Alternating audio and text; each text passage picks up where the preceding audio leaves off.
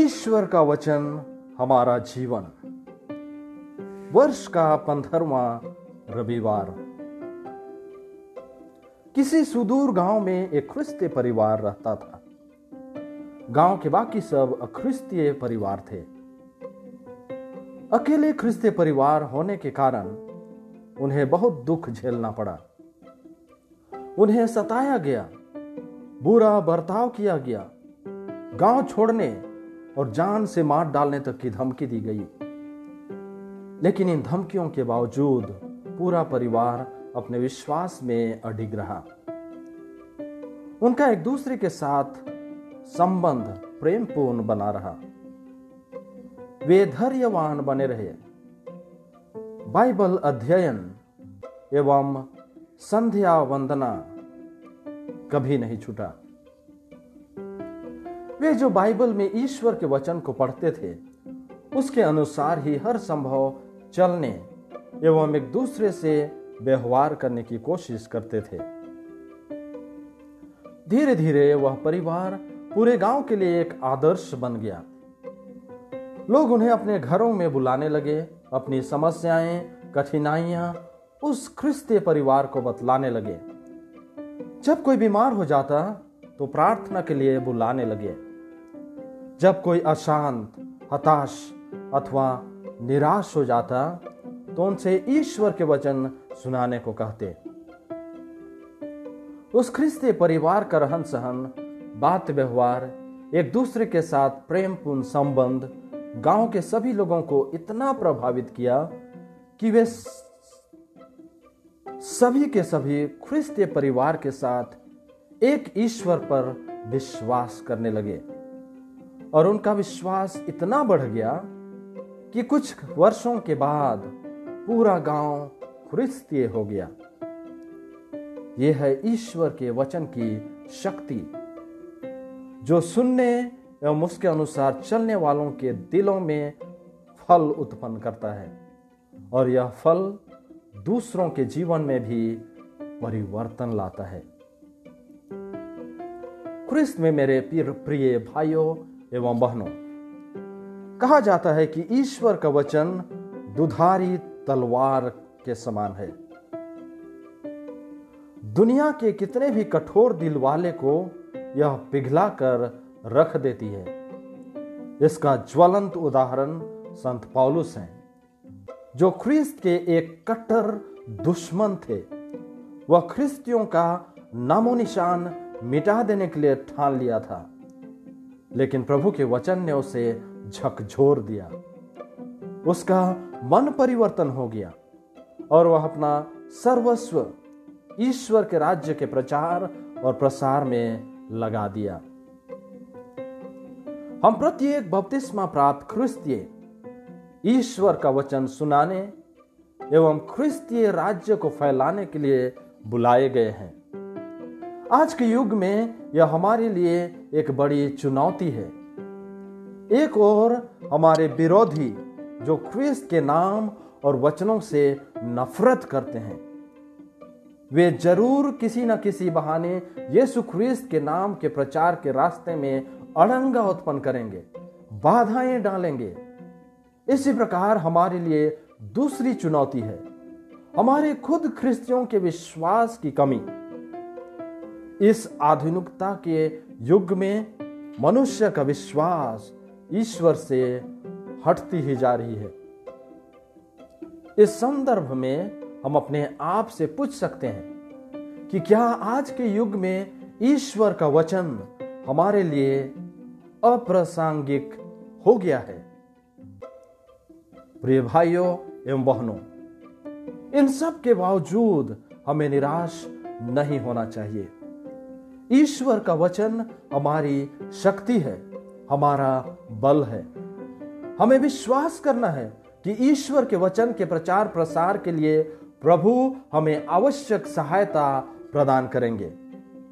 सभी चुनौतियों का सामना करने के लिए हमें साहस प्रदान करेंगे और इसके लिए चाहिए कि हम अपने विश्वास को मज़बूत करें। हम अपने हृदय को उपजाऊ बनाएँ, ताकि विश्वास रूपी बोया हुआ बीज हृदय की गहराई तक जड़ जमा सके और सौ गुना फल ला सके। ईश्वर का वचन शक्तिशाली है। कलिसिया के इतिहास में हम जानते हैं कि किस प्रकार ख्रिस्त विश्वासियों को ईश्वरीय राज्य के प्रचार में कठिनाइयों का सामना करना पड़ा।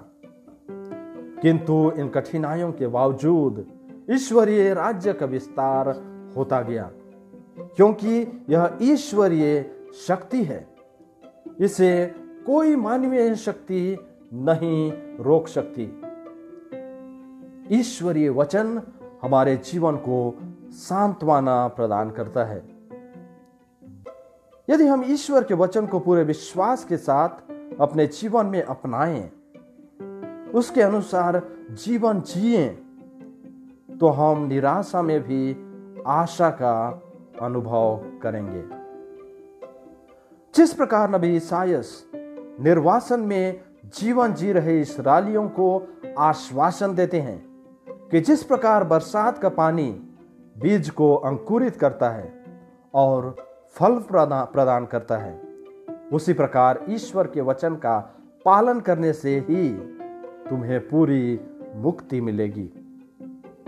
इस आश्वासन को पाकर उन्होंने एक नई शक्ति पाई। उसी प्रकार, जब हम ईश्वर के वचन का पालन करते हैं, उसके अनुसार अपना जीवन जीते हैं तो हमें भी ईश्वरीय शक्ति मिलती है। निराशा में भी जीने की एक आशा मिलती है। इस प्रकार हम संत पौलुस के समान गर्व से कह सकेंगे। कि यदि ईश्वर का प्यार हमारे साथ है तो संसार की कोई भी शक्ति हमें उससे अलग नहीं कर पाएगी। और यदि हम ईश्वर में विश्वास करते हैं, यदि हमारा विश्वास मज़बूत है, यह विश्वास हमें अच्छे कार्यों को करने के लिए प्रेरित करती है।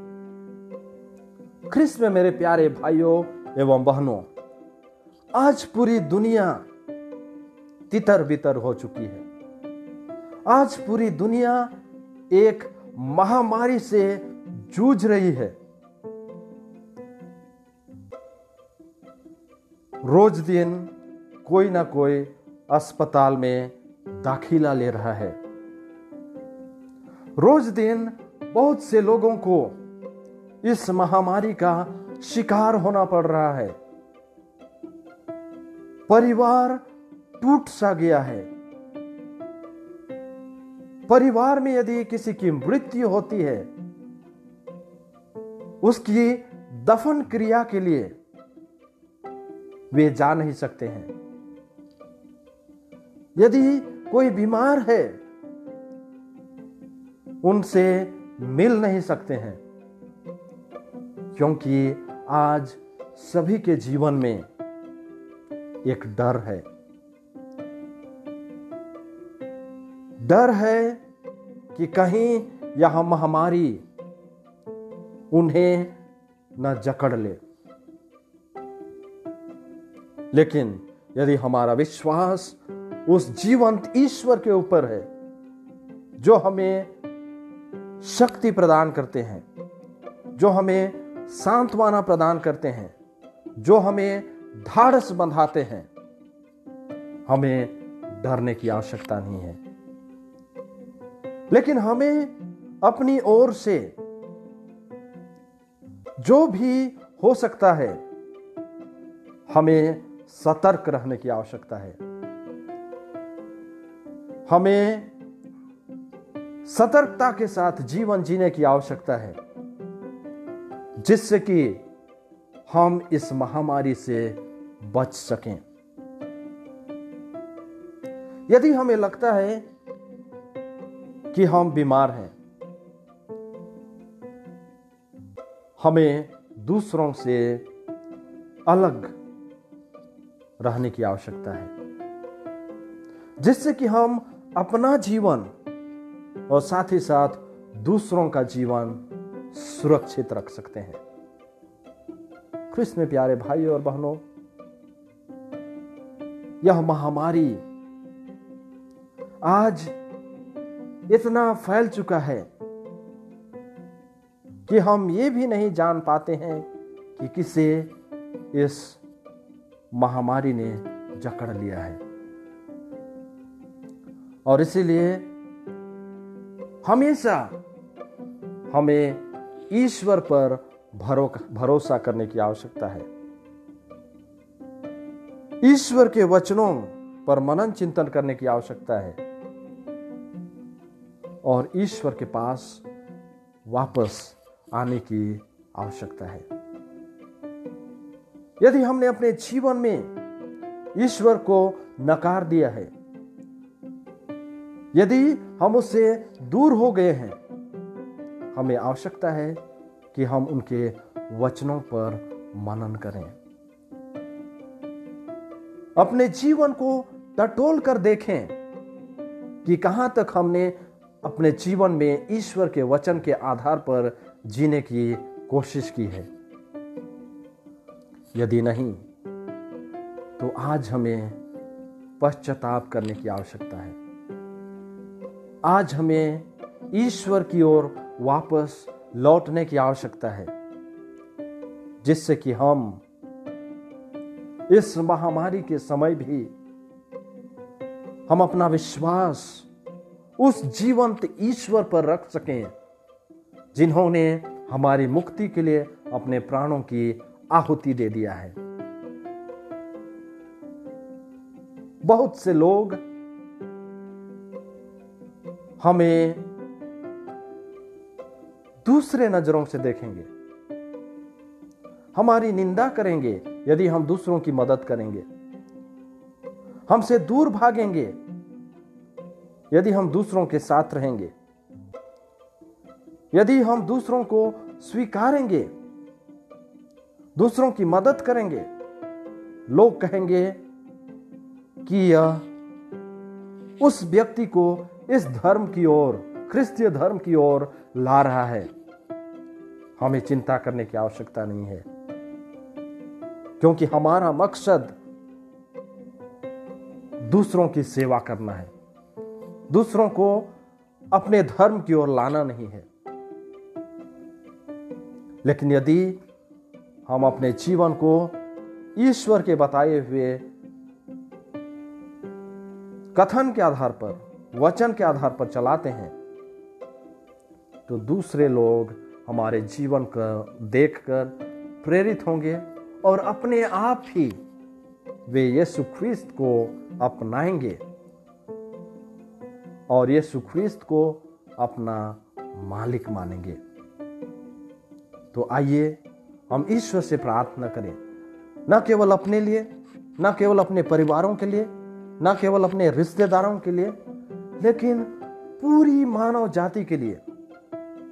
जिससे कि पूरा मानव जाति जो ईश्वर के द्वारा बनाया गया है, जो ईश्वर के द्वारा मुक्ति पाया है, वे ईश्वर पर अपना पूर्ण विश्वास रख सकें। ईश्वर पर अपना भरोसा रख सकें। और एक दिन हम इस महामारी से विजय पाकर हम आनंद मना सकें। और हम इस दुनिया में यात्रा करते हुए हम अनंत जीवन को प्राप्त कर सकें। आमेन।